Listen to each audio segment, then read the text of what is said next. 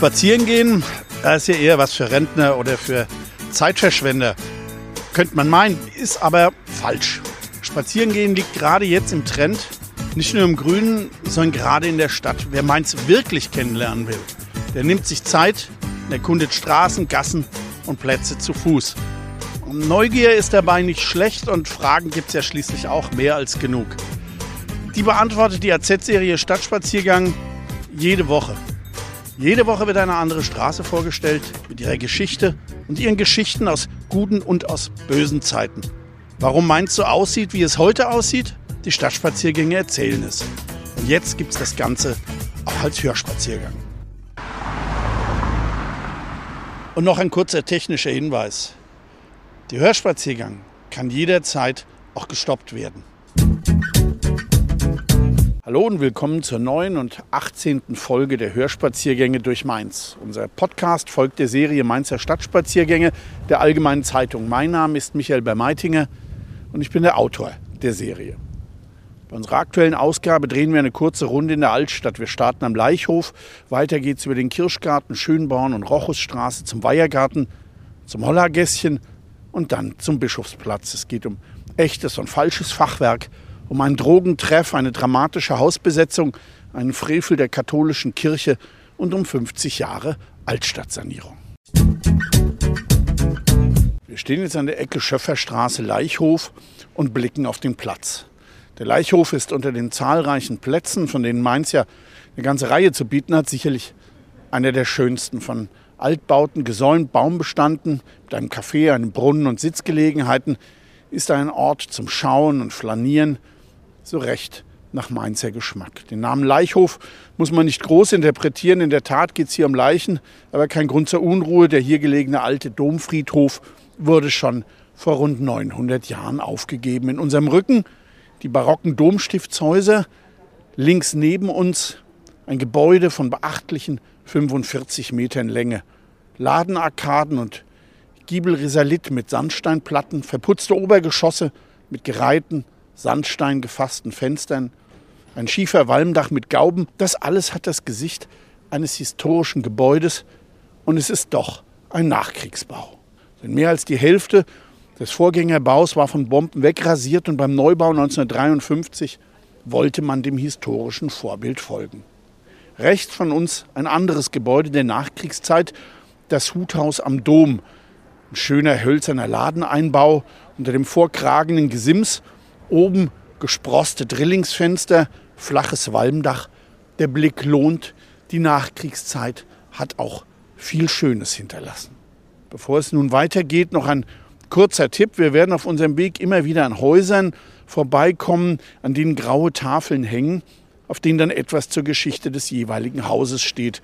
Es lohnt sich, mal kurz unsere Tour dort zu unterbrechen und wenigstens einige davon zu lesen. Aber jetzt gehen wir zur Leichhofstraße und zur Augustinerstraße und treffen uns am Eingang zum Kirschgarten. Heute kaum noch zu glauben, aber bis Ende der 70er rollte dicht der Verkehr über den Platz. Bis 1963 fuhr hier sogar noch die Straßenbahn Richtung Augustinerstraße, Neutorstraße und Weisenau. Hier war alles mehrreich zugeparkt, aber so war es halt in den 50ern und 60ern geparkt wurde, wo Platz war. Erst als die Altstadttangente mit Weißliliengasse und Holzhofstraße gebaut wurde, die den Verkehr um die Altstadt herumführte, konnte die wichtige Achse vom Höfchen über die Augustinerstraße hinaus für den Straßenverkehr stillgelegt werden. Sehr schön jetzt die kurze Leichhofstraße, die sich dem Platz anschließt. Am Eingang rechts das Haus zum Bechtelmünz mit einem einzigartigen Erker, dann Häuser mit schönen Sandsteinarkaden und gut erhaltenen gusseisernen Ladeneinbauten vom Ende des 19. Jahrhunderts. Am Ende steht an rechter Hand das herrliche Fachwerkhaus zum Spiegel. Jeder Mainzer kennt es und jeder, der die Augustinerstraße entlang kommt, der sieht es, aber es lohnt sich, stehen zu bleiben und das feine Fachwerk zu betrachten. Am Zusammentreffen der Leichhofstraße mit der von rechts kommenden Heiliggrabgasse beginnt nun die Augustinerstraße, der wir aber nur kurz folgen. Wer will, kann hier nochmal kurz unterbrechen und nach rechts ins Boxhöfchen gehen, dessen Eingang zwischen der Heiliggrabgasse 12 und der Augustinerstraße 75 liegt. Im Boxhöfchen lag einst die älteste Mainzer Sauerkrautfabrik. Das Sauerkraut wurde damals in den Gewölben unter den Treppenaufgängen an der Weißliliengasse hergestellt und reifte anschließend hier, um dann als Mainzer Sauerkraut nach ganz Europa verschickt zu werden. Wir sind nun an der Einmündung des Kirschgartens. Nun blicken wir von der Augustinerstraße auf den Kirschgarten und sehen nun schon den zweiten schönen Platz unserer Altstadttour. Bis vor 200 Jahren gab es von hier aus nur einen schmalen Durchgang zum Platz, denn an der Nahtstelle zur Straße, wo wir jetzt stehen, da stand einst die Blasiuskapelle. Der Platz ist ein fast geschlossenes Fachwerkensemble, aber selbst das nicht originale Giebelhaus der Nummer 27 auf der rechten Seite fügt sich ein. Dass das Fachwerk nicht echt, sondern vorgeblendet ist, gefällt Experten weniger, trägt aber zur harmonischen Wirkung bei. Durch und durch original und das Prunkstück des Platzes ist links das hochaufragende Fachwerkhaus zum Aschaffenberg, Hausnummer 28 und 26. Mit fast 600 Jahren ist es das älteste Fachwerkhaus der Stadt. Seit 1882 ist hier die Firma Chouet Elektrosanitär und Heizungsfachhandel ansässig. Der Seniorchef Konrad Chouet ist 1930 in der 28 zur Welt gekommen und lebt seither hier. Er hat 1977 das Fachwerk vom Putz befreien lassen und freigelegt. Auch die Farbfassung ist original rote Balken, nebst schwarzen und ockerfarbenen Begleitstrichen und weißen Ausfachungen. Aber das Haus zum Aschaffenberg ist nicht nur architekturgeschichtlich bemerkenswert, es wird 1448 auch im Zusammenhang mit Gutenberg erwähnt, der mal wieder für die Entwicklung seiner Erfindung viel Geld braucht. Er erhält 150 Goldgulden von zwei Mainzer Bürgern, für die sein Vetter Arnold Geldhus mit den Mieteinnahmen dieses Hauses bürgt. Dieser Originalschuldschein liegt heute noch in einem Frankfurter Museum. Die meisten heute so schönen Fachwerkhäuser waren früher unter Putz versteckt. Das erste Haus, das davon befreit wurde, war 1925 die Nummer 19, geradeaus neben dem Durchgang zum Hollergässchen. Damals entdeckte man die Romantik alter Zeiten und legte bis in die 30er Jahre alle Fachwerkhäuser frei. Übrigens auch das Haus zum Spiegel an der Leichhofstraße, wo wir gerade eben noch waren. Aus jener Zeit, also aus den frühen 30ern, stammt übrigens auch der barock wirkende Kirschgartenbrunnen und der Torbogen zum Hollergässchen. Bis der Kirschgarten Ende der 70er Jahre zur Fußgängerzone wurde, war er gerade an den Wochenenden gern zugeparkt.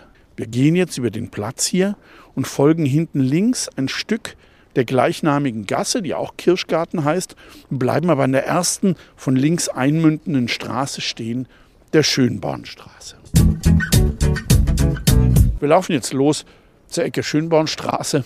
So schön das Platzensemble auch ist, so düster sieht es in den 70ern in der rückwärtigen Kirschgartengasse und im Hollergässchen aus, wie überall in der ganzen südlichen Altstadt, die seit den 50ern mehr und mehr verfällt. 1970 sind von den über 2700 Wohnungen hier in der südlichen Altstadt 67 Prozent ohne Dusche oder Bad, 51 Prozent ohne ausreichendes Tageslicht und 49 Prozent sind amtlicherseits dringend renovierungsbedürftig. In manchen Häusern müssen sich bis zu acht Mietparteien mit einem einzigen Plumpsklo im Hof begnügen. Kalt und feucht ist es in den engen Gässchen und Räulchen.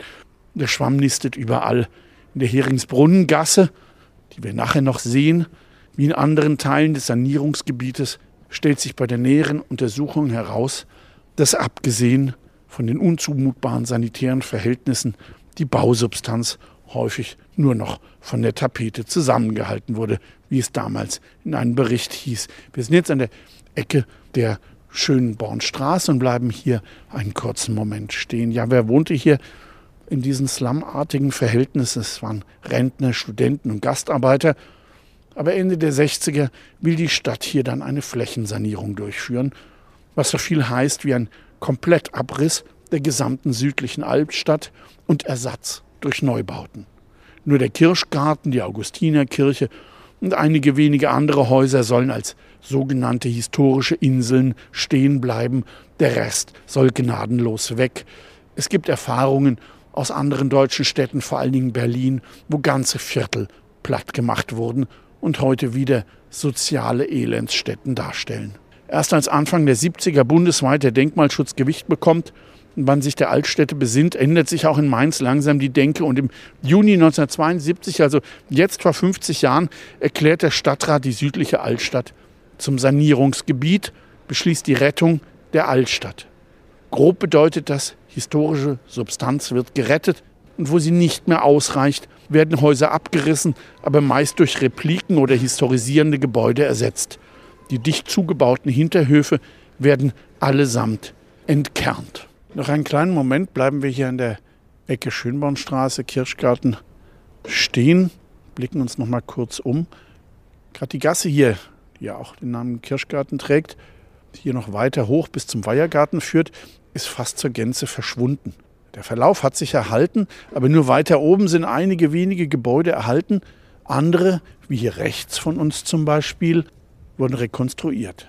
Jetzt biegen wir aber nach links ab in die Schönbahnstraße und passieren dann rechter Hand schöne Backsteinbauten des Stadtbaumeisters Kreisig aus den 1880er Jahren, während wir links die Rückfront des Frankfurter Hofs sehen.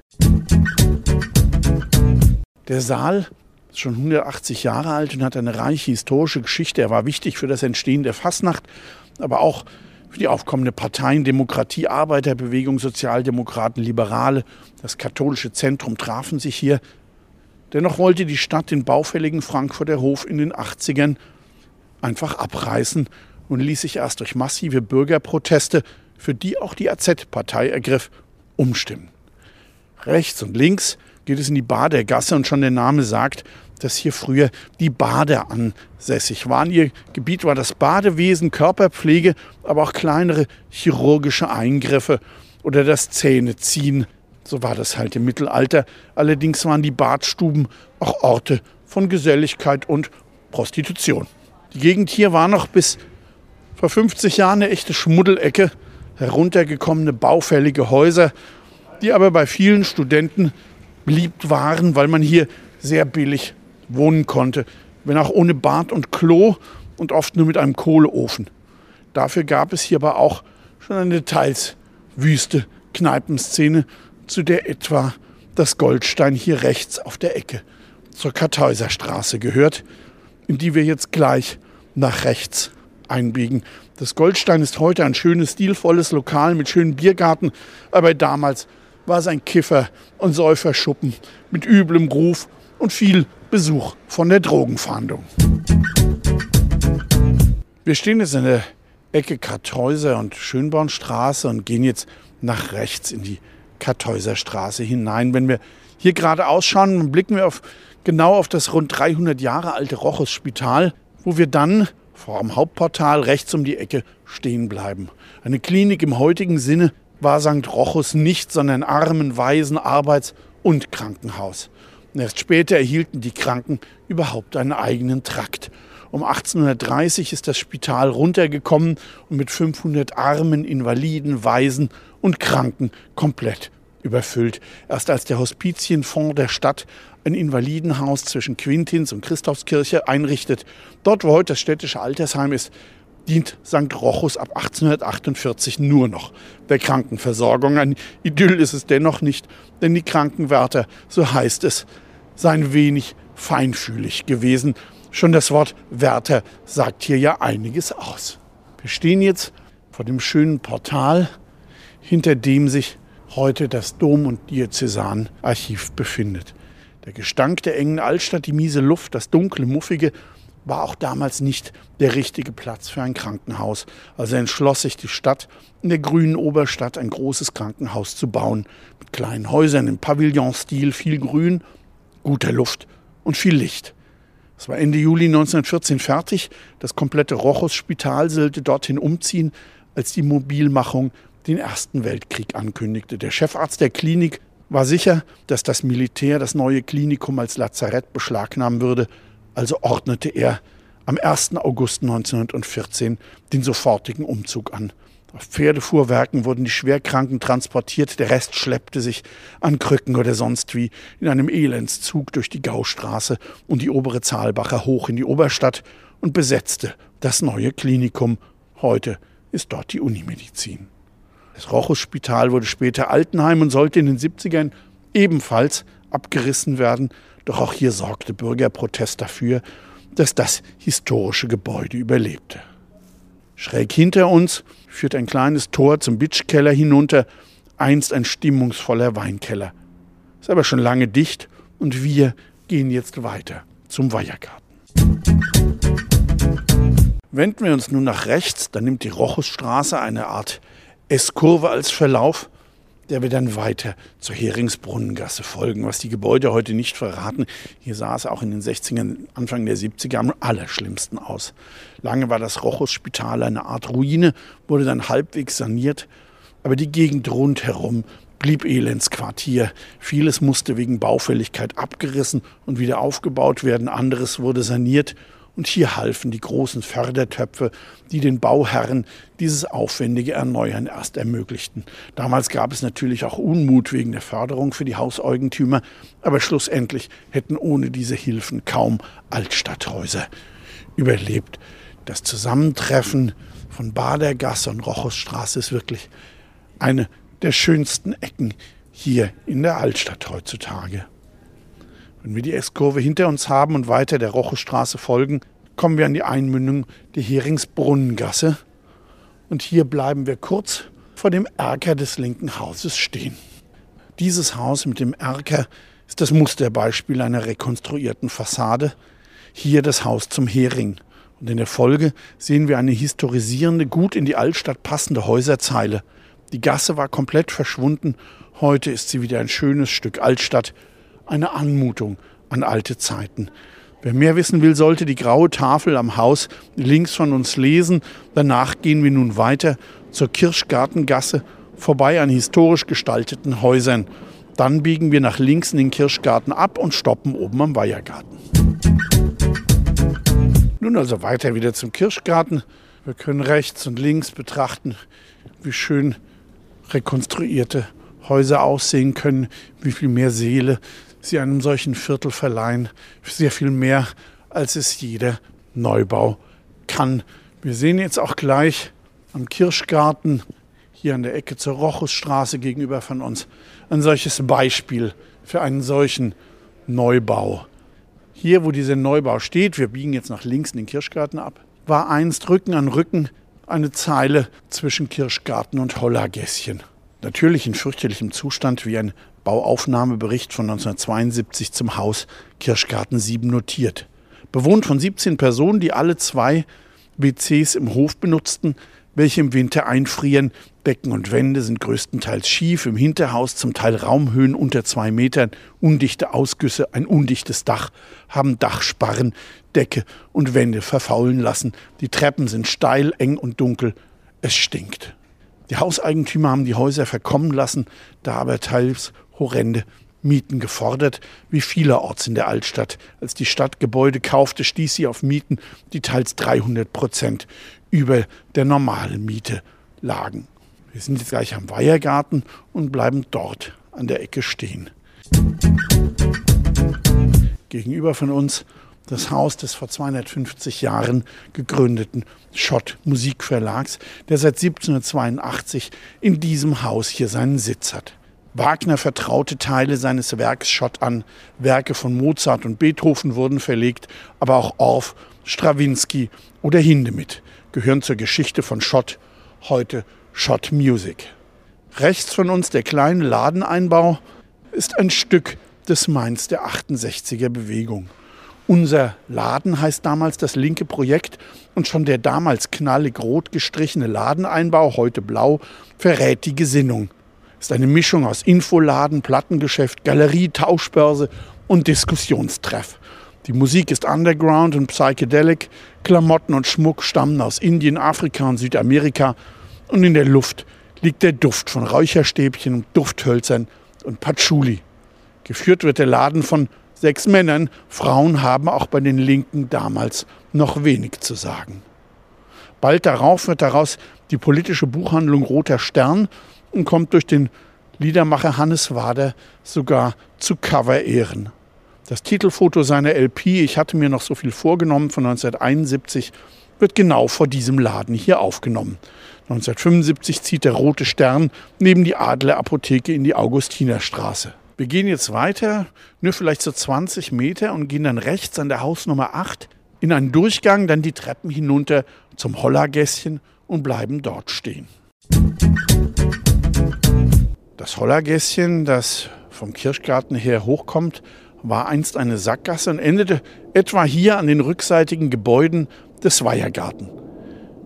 Für Kinder ein Reich für sich, ein Spielparadies, auch wenn die Lebensverhältnisse mehr als einfach waren. Doch Ende der 60er lag ja alles da nieder. Die Häuser waren baufällig, die Decken brachen ein, die Wände wurden nur noch von Balken gestützt.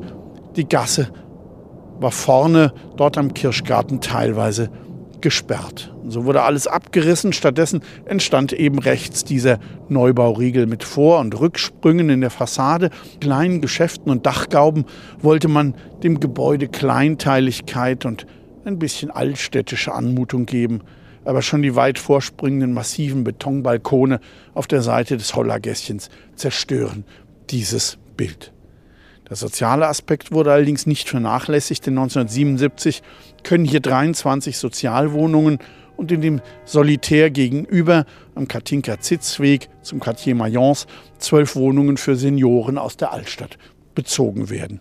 Bis zum Ende der 70er Jahre werden 76 Anwesen im Sanierungsgebiet südliche Altstadt bis zur Holzstraße geräumt, 50 abgerissen, 334 Mietparteien mit 800 Personen werden in andere Wohnungen vermittelt, rund die Hälfte innerhalb des Viertels, die meisten anderen in der Innenstadt. Wir gehen jetzt wieder zurück die Treppe hoch zum Weihergarten und dann nach rechts in Richtung Polizeiinspektion. Der Weihergarten mit seinen historischen Gebäuden wäre im Übrigen auch fast ein Opfer des Kahlschlags geworden. Denn Mitte der 60er Jahre plant man von der Ludwigsstraße kommend bis zum heutigen Sinistar eine vierspurige Schnellstraße, die Altstadt-Tangente. Sie soll von der Höhe der Pfaffengasse, also vorne, wo die Polizeiinspektion ist, schnurstracks hier über das Gelände, weiter über das Rochus-Spital und die Schönbornstraße zum Holzhof führen. Alles wäre hier unter Asphalt begraben worden. Zum Glück ändert sich der Autowahn Ende der 60er und man baut nur die kleinere Variante der Altstadt-Tangente die heutige Weißliliengasse und Holzhofstraße. Hier vor uns, wo heute das Polizeirevier ist, stehen damals zwei hohe, schöne Wohnhäuser aus dem 19. Jahrhundert und die werden dann für dieses Polizeigebäude geopfert. Es gab damals massive Proteste, vor allem von Studenten, die damals unter der Wohnungsnot litten und nicht verstehen konnten, dass Wohnraum vernichtet werden sollte. Kurzerhand wurde das Haus besetzt das nach einem alten Geschäft Klavierbauer hieß. Es gab Polizeieinsätze und eines Nachts wurde das Haus innen unter Wasser gesetzt und so schwer beschädigt, dass es abgerissen werden musste. Bis heute hält sich das Gerücht, dass Karl Delorme, der zuständige Dezernent und Befürworter des Abrisses, die Hand am Wasserhahn gehabt haben soll. Rechts von uns auf der Straßenecke des Quartier Mayence seit Jahrzehnten studentische Altstadtkneipe, die von Dekade zu Dekade von immer neuen Schüler- und Studentengenerationen bevölkert wird. Nun geht es weiter nach rechts zum Bischofsplatz. Das ist dann unsere letzte Station. Nur auf der Rückseite ist der Anblick des Polizeireviers erträglich, während er zur Seite nach vorn mit seinen schmalen, hohen Fenstern mehr wie eine Festung aussieht. Die Weihergartenstraße mit ihrem Kopfsteinpflaster ist ein nettes Stück Altstadt und auch der Bischofsplatz zeigt sich harmonisch ist von der Weißliliengasse her ein schöner Eingang zur Altstadt. Hier in der Weihergartenstraße sehen wir noch links ein altes Anwesen, auch alte Bäume, die damals zunächst auch fallen sollten, bis man sich Anfang der 70er, als man nicht nur die Altstadt entdeckte, sondern auch den Wert des Grün in der Innenstadt, dann doch stehen bleiben konnte. Wir sind jetzt gleich am Bischofsplatz und treffen uns vorne am Ketteler Denkmal wieder. Der Bischofsplatz ist jetzt der dritte hübsche Platz, den wir auf unserer kleinen Altstadttour besuchen. Heute ein Ort der Ruhe mit schönen Sitzgelegenheiten. Aber das war noch vor 30 Jahren ganz anders. Da floss der Verkehr rechts und links um eine Insel und es wurde geparkt bis hier direkt an den Bischof dran. Aber welch ein Verlust musste dieser Platz vor 60 Jahren erleiden. Denn gegenüber von uns, dort wo das alte Portal ist, da stand einst das Bischofspalais, ein wunderbares Bauwerk der Spätrenaissance, das im Krieg schwer getroffen wurde. Das Erdgeschoss und die Giebel standen aber noch. Man hätte, wie beim Osteiner Hof oder dem Schönborner Hof, das alte Gebäude durchaus wieder aufbauen können. Doch noch lange nach dem Krieg stand hier nur eine Ruine. Und dann kam Hertie. Als der Kaufhauskonzern Anfang der 60er ankündigte, dass er nach Mainz kommen will, forderte er auch Raum für ein Parkhaus und die katholische Kirche gab tatsächlich das alte Palais preis und verhökerte es an Hertie. Er ließ es abreißen, um das Parkhaus zu bauen. Nach all den Jahrzehnten ist es mittlerweile bewachsen, was sommers den Anblick etwas lindert. Aber welch ein gewaltiger Verlust. Hier vorne steht noch das alte Portal zum Bischofspalais, während das alte Gartenportal an der Domstraße zwischen Liebfrauenplatz und Ostchor verbaut wurde. Wir sind jetzt am Ende unserer Tour angelangt. Wer sich noch weiter interessiert und mehr wissen will, der findet in unserem Dossier mittlerweile über 150 Stadtspaziergänge und auch alle unsere 18 Hörspaziergänge. Es freut mich, wenn es euch Spaß gemacht hat. Bis bald. Das war die heutige Folge unseres Hörspaziergangs durch Mainz mit Michael Bermeitinger, Redakteur der Allgemeinen Zeitung. Gebäude, Straßen und Plätze haben ihre Geschichten. Warum Mainz so aussieht, wie es heute aussieht, unsere Hörspaziergänge erzählen es. Ihr wollt noch mehr spannende Geschichten, Reportagen und News aus eurer Region? Dann probiert doch einfach mal unser Plus-Angebot aus. Einfach reinklicken unter vrm-abo.de slash podcast. Ein Angebot der VRM.